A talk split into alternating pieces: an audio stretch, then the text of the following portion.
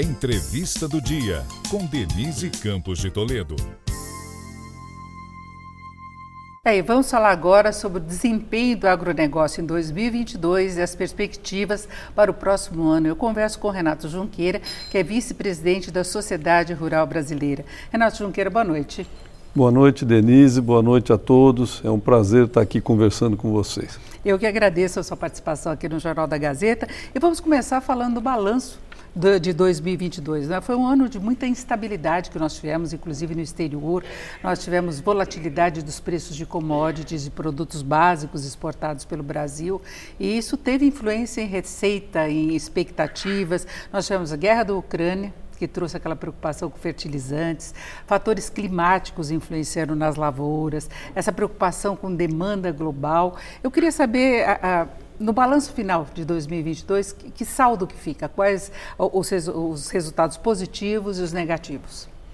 O Denise, primeiro, o saldo para o Brasil foi muito positivo, porque nós continuamos exportando, export, batemos recorde de exportação agora em novembro, é, o saldo comercial da agricultura também é, é muito positivo. É, não conseguimos é, chegar aos 300 milhões de toneladas em 2022, mas chegaremos em 2023. Tá? A, a safra já está plantada, a primeira safra, que é a da soja. Então, apesar de um ano complicado, o saldo é positivo. Nós temos problemas pontuais, é, principalmente devido ao clima e, devido ao juro também, que a taxa de juros subiu muito é, para a agricultura. Não a, o plano safra, que teve até um, um juros civilizados, como eu gosto de falar, mas o, o extra limite que todo agricultor precisa tomar, o juro aumentou bastante. Agora, a questão dos fertilizantes, por exemplo, ela foi bem equacionada no final das contas, porque o setor, durante boa parte do ano, reclamou de custos não apenas relacionados aos juros, né? Foi solucionado na parte de, de, de suprimento. Ou seja, não faltou é, fertilizante para plantar, mas o custo aumentou exorbitantemente. Tem, tem produtos é, de defensivos, principalmente, subiram 100%, é, fertilizante subiu 60%, quer dizer, são números expressivos. Agora, em relação à, própria produção que se esperava, o senhor falou que não, não atingiu que se, a, a, previsão da, da safra deste ano, inclusive no caso da soja, que teve muita condição climática e a gente tem visto uma instabilidade muito grande nesse sentido, não é? Os fatores climáticos influenciando no mundo todo, então a gente tem movimentos atípicos, mesmo agora no mês de dezembro, essas ondas de frio que a gente tem visto, não é uma situação normal. Então, a, a, a agropecuária tem de lidar com essa dificuldade cada vez mais, né? Sim, cada vez mais, mas é um, é um fato. Nós somos uma indústria a céu aberto, quer dizer, então o, o risco da agricultura é sempre maior. É, nós precisamos, é, mas a grande é, dificuldade nossa vai ser é, mercado. Nós precisamos comercializar a preços é, competitivos é, a produção brasileira. Agora vamos falar então de 2023 em relação às expectativas, porque a gente tem a previsão uh, de uma desaceleração da economia mundial. Né, da economia global, até em função dessa onda de elevação dos juros nos vários países, não é apenas aqui no Brasil, e aqui no Brasil deve haver manutenção também de juros elevados. Então, tudo isso tende a dar uma freada na atividade econômica. A, a China tem aquele problema aí permanente: primeiro o lockdown, depois a liberação, que já provoca novos casos de Covid. Então, fica uma preocupação permanente em relação ao ritmo de crescimento da China, que é um, um grande comprador de produtos brasileiros. Qual a sua expectativa em relação a isso? Isso? Como é que o setor está trabalhando? O setor está trabalhando, é, primeiro, a retração mundial está é, é, tá na, na, cabeça de todo, de todo administrador. Então, é, nós estamos vendo nos Estados Unidos a, a subida de juro, é, com, tentando controlar a inflação. Parece que vamos ter uma recessão leve aí e estamos vivendo. Agora, a grande preocupação da agricultura é com as condições microeconômicas. É, porque a agricultura brasileira é pujante, ela vai muito bem, mas o agricultor brasileiro, ele é um empreendedor. E para isso, ele se endividou, fez é, investimentos vultosos. Então, ele precisa continuar é, tendo capital de giro para manter a atividade. É aí é que a gente, é, nós estamos com expectativa aí de reforma tributária, é, que seria, é, nós não podemos ter um aumento de carga tributária que inviabilize o, a, a rolagem do, do, da atividade. Vamos falar então de política. Né? Nós tivemos em 2022 mudança de governo, sinalizada, posse agora do dia 1 Agora a gente viu boa parte do, do agronegócio, dos empresários, se não a maioria, apoiando mais Bolsonaro do que Lula. E eu queria saber qual que é a grande preocupação nesse sentido, dessa mudança de governo, sendo que Lula já governou no passado. É, isso serve de exemplo? Qual que seria a referência? Enfim, o que preocupa a, a, o empresário do agronegócio brasileiro? A preocupação principal é segurança jurídica. É, apesar do, do agro ter ido muito bem esses anos, nós temos alguns pontos que geram muitos atritos e muita preocupação. Primeira coisa é o Código Florestal, que é, é o código mais rigoroso que tem no mundo. E a gente sofre, é, sofreu, é, da justiça e da, da, da, promotoria ações e tem que é, enquadrar. Quer dizer, a maioria está se enquadrando. É, a sociedade rural brasileira defende tudo que é legal. O que é ilegal, desmatamento ilegal, nós somos contra. Agora, nós é, pedimos para que seja é, seguido o Código Florestal, que já tem 10 anos. Esse é um aspecto. Outro aspecto é relação ao marco temporal na questão indígena que também é uma coisa que, que causa grande apreensão, porque tem alguns estados que quase que inviabilizam o estado. Mato Grosso do Sul é um exemplo. Aí depende do STF, né? E depende do STF. Agora, muita coisa depende do STF. Nós estamos aguardando esse julgamento para o próximo ano, certo? E tem, tem várias questões é, que afligem toda a, a, a classe. E tem a famosa PEC 45 do Bernard Api, que nós queremos ver como é que vai funcionar, que, que tipo de, de tributação vem, inclusive para o setor. Agora, na modelagem que ela já vinha sendo discutida no Congresso, ela seria ruim para o agronegócio brasileiro? Porque a gente viu aí muitas reclamações do setor de serviços e do comércio nessa redistribuição da carga tributária, né, que haveria, mas num prazo relativamente longo. Né, que até um, um dos problemas aí é, nas discussões da reforma é isso, que ela demoraria demais para chegar a, a, ao resultado final que é esperado de uma reforma tributária. Mas para a agropecuária especificamente, qual, qual, qual seria o impacto? O impacto depende de como ela virá. A PEC 45, se é. seguir aquela modelagem que já está no é, Congresso, que foi a, a, a proposta Bernard que deu origem a essa, a essa proposta no Congresso.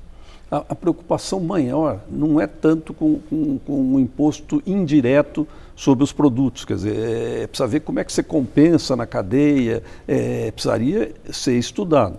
A, a, a preocupação maior do setor é que se tribute exportação. E, esse é o que seria uma.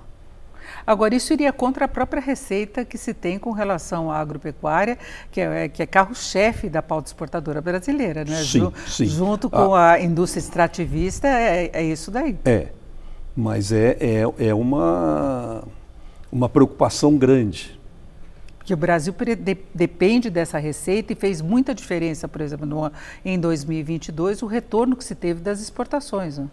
É, eu, eu acho que o, a agricultura brasileira cresceu muito é, porque ela teve é, condições de. É, primeiro, a, a função da Embrapa nós descobrimos a utilização do calcário, o, o, o agricultor do sul foi desbravar o centro-oeste, é, é, dominamos a agricultura tropical, saindo do modelo europeu, que era uma agricultura de clima temperado, e tivemos a Lei Candir, que desonerou a exportação. Então, a, a Lei Candir foi fundamental, aliás, é uma lei Candir, mas eu acho que o, o economista José Roberto Mendonça de Barros teve muita participação. Então é uma coisa importante e nós precisamos preservar o arcabouço tributário que deu certo.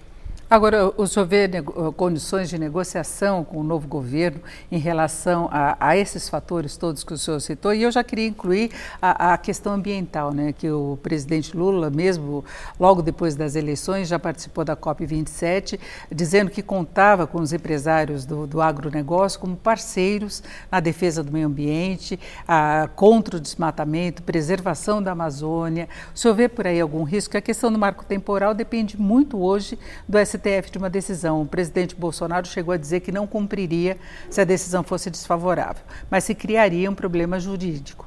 Não é, em relação ao Isso. governo, nessa relação do judiciário com o executivo. Então, não depende tanto de governo, vai ser uma discussão mais com o STF. Agora, em relação às leis ambientais, revogaço que se pretende fazer em relação a várias normas que foram baixadas pelo atual governo, uh, o, o senhor teme que isso possa prejudicar a, a agropecuária brasileira? Se cumprir o Código Florestal, eu acho que a maioria se enquadra. Não vejo como problema. O problema é transformar é, tudo numa em, em, floresta. Quer dizer, nós temos a, as regras que estão valendo desde 2012, que foi o, o Código Florestal, a maioria do, do, do setor se enquadra. É porque quando se pensa em exportação hoje, cada vez mais o mundo está observando as condições ambientais do país exportador. Né? O Brasil tem esse grande foco por causa da Amazônia, mas se olha se não é produção da área de desmatamento, e, na verdade quando se fala em revogaço é para desestimular a criminalidade, é garimpo ilegal, é desmatamento em local que não é permitido, que é uma coisa que importa também para o agronegócio, aquele selo né, de, de origem da produção. Sem dúvida. O, o ESG é uma, uma exigência do consumidor. É, e as empresas vão ter que se adaptar conforme a, a, a visão do consumidor evoluir para que lado irá, certo? Então, é, me parece que é uma coisa que deve, que estamos preparados para cumprir. Não...